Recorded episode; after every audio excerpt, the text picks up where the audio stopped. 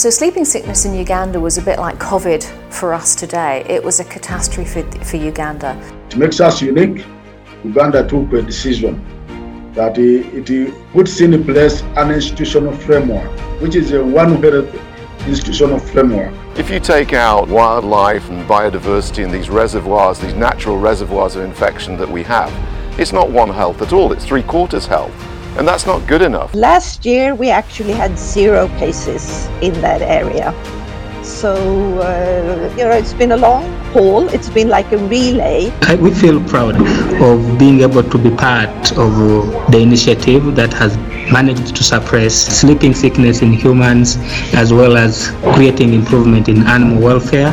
It's made my life. I, I uh, if, uh, you know, it'll be written on my tombstone.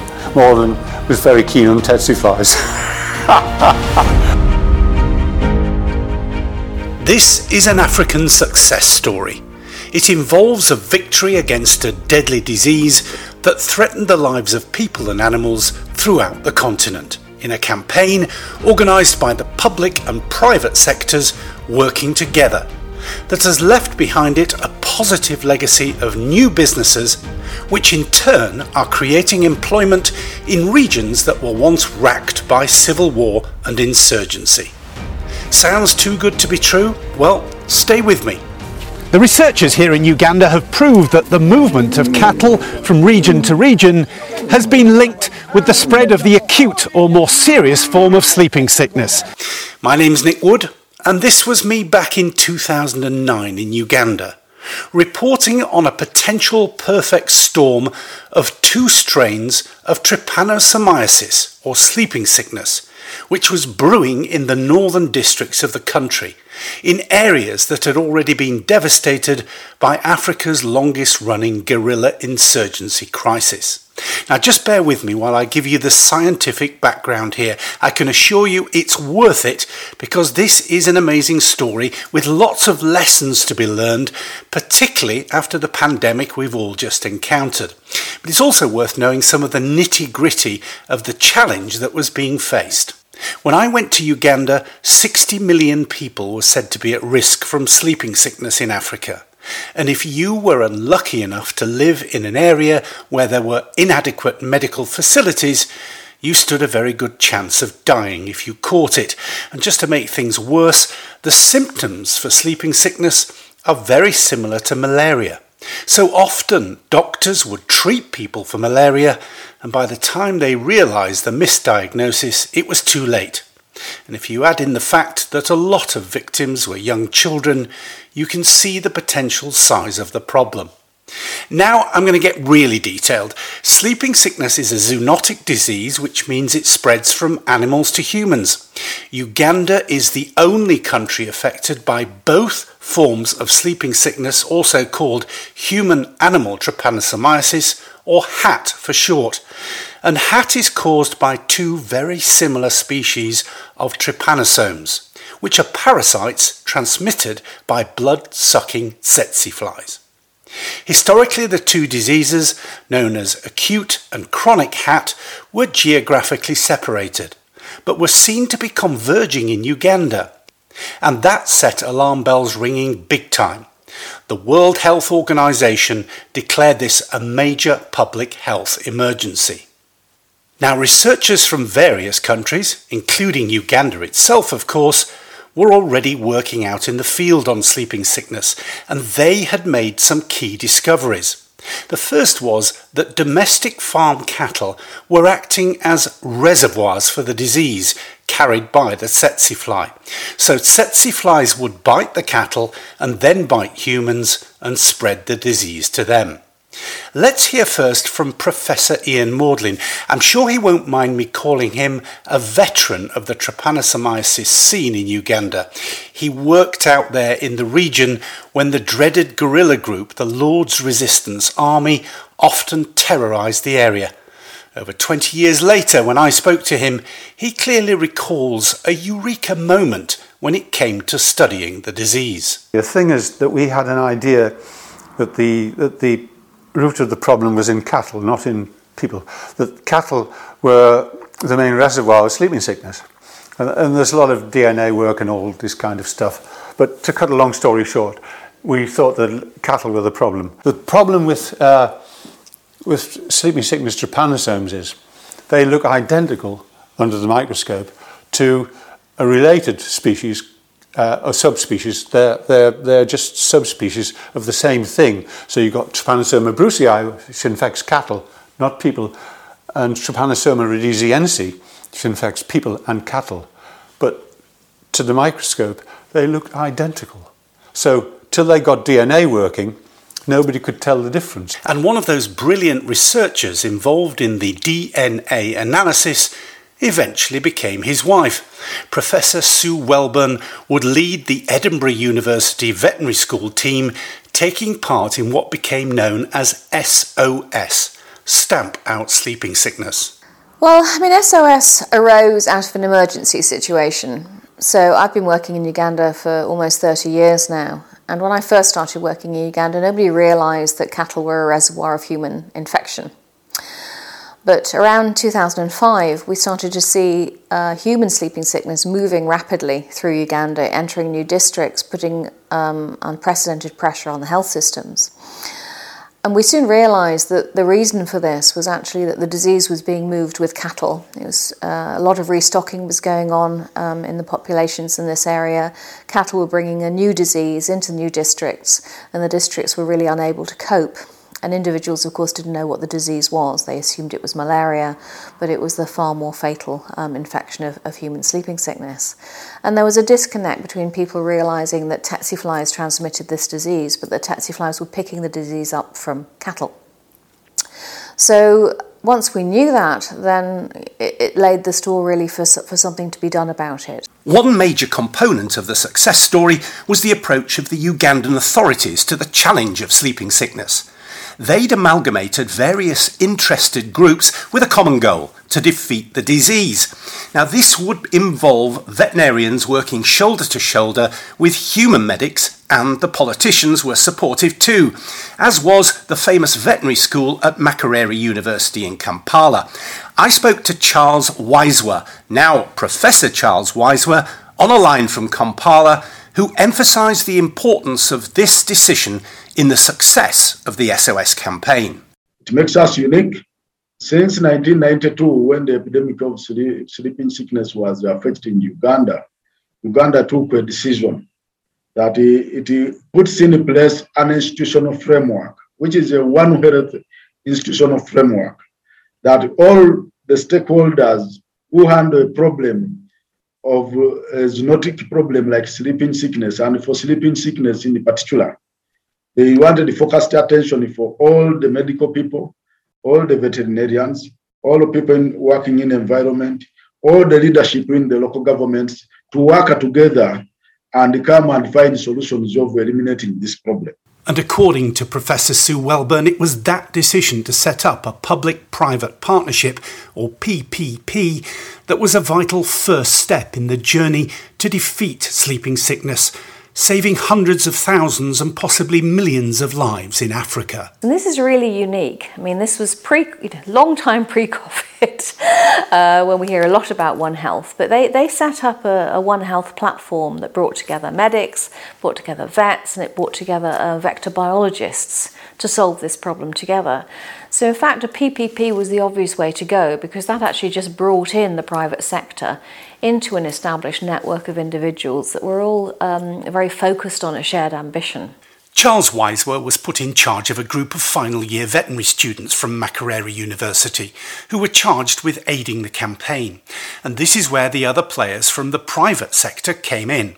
They included the global veterinary health company Ceva Santé Animal and iCare, the charitable arm of IK Investment Partners, a European private equity firm that had invested in Ceva.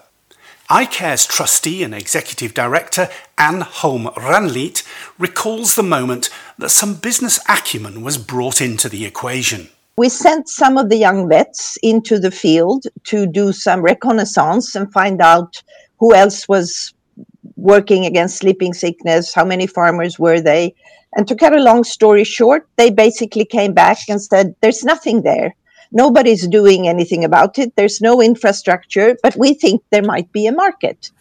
So, after some discussions with them and with Ceva, iCare and Ceva decided that we would let them, you know, we'd give a try to see if they could set up veterinary businesses, full scale businesses, to complement the few district veterinary officers and see if by selling all of veterinary products, they could then also carry the sleeping sickness products, if I put it that way.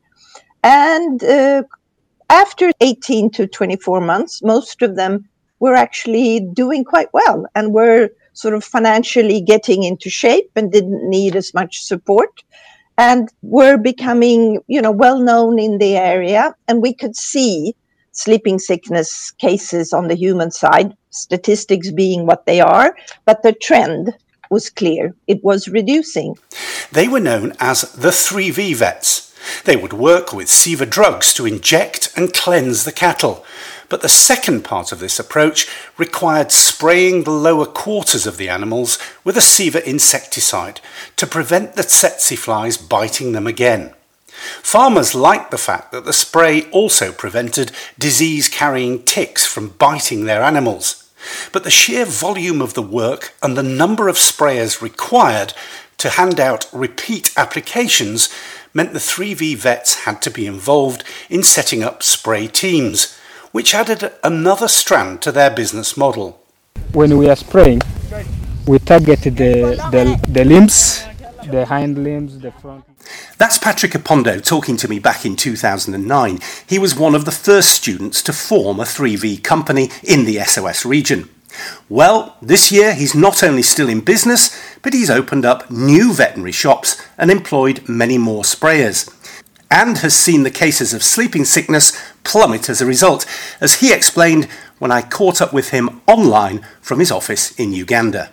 Yeah, the, the, yes, the spraying of cattle have continued with farmers, and that has provided the base, uh, the basis for the for the business, because we have uh, a big business, and the farmers have continued to do it. And uh, on, on what I can state is that farmers have taken up this as a routine and they do it periodically. After every one week or every two weeks, farmers are able to, to do the sprays. We have seen a big reduction uh, in sleeping sickness cases over the years, and the, to the extent that in the whole of last year we did not see cases coming up. So we think uh, our interventions are yielding because they have been able to uh, create that suppression of the cases of sleeping sickness in the communities. Ceva's Martin Mitchell was a key figure in driving the company's involvement. When I caught up with him while visiting the Middle East recently, he'd just been appointed the group's Chief Sustainability Officer. It was a very apt title for somebody who always worked towards creating the 3V vets as standalone businesses. Even at that time, projects were built and sustainability was always there, but were they really constructed with sustainability in mind? I think one thing that we brought as a private sector, uh, that's Ceva together with our investors iCare, was um, a perspective where we knew we would have to exit.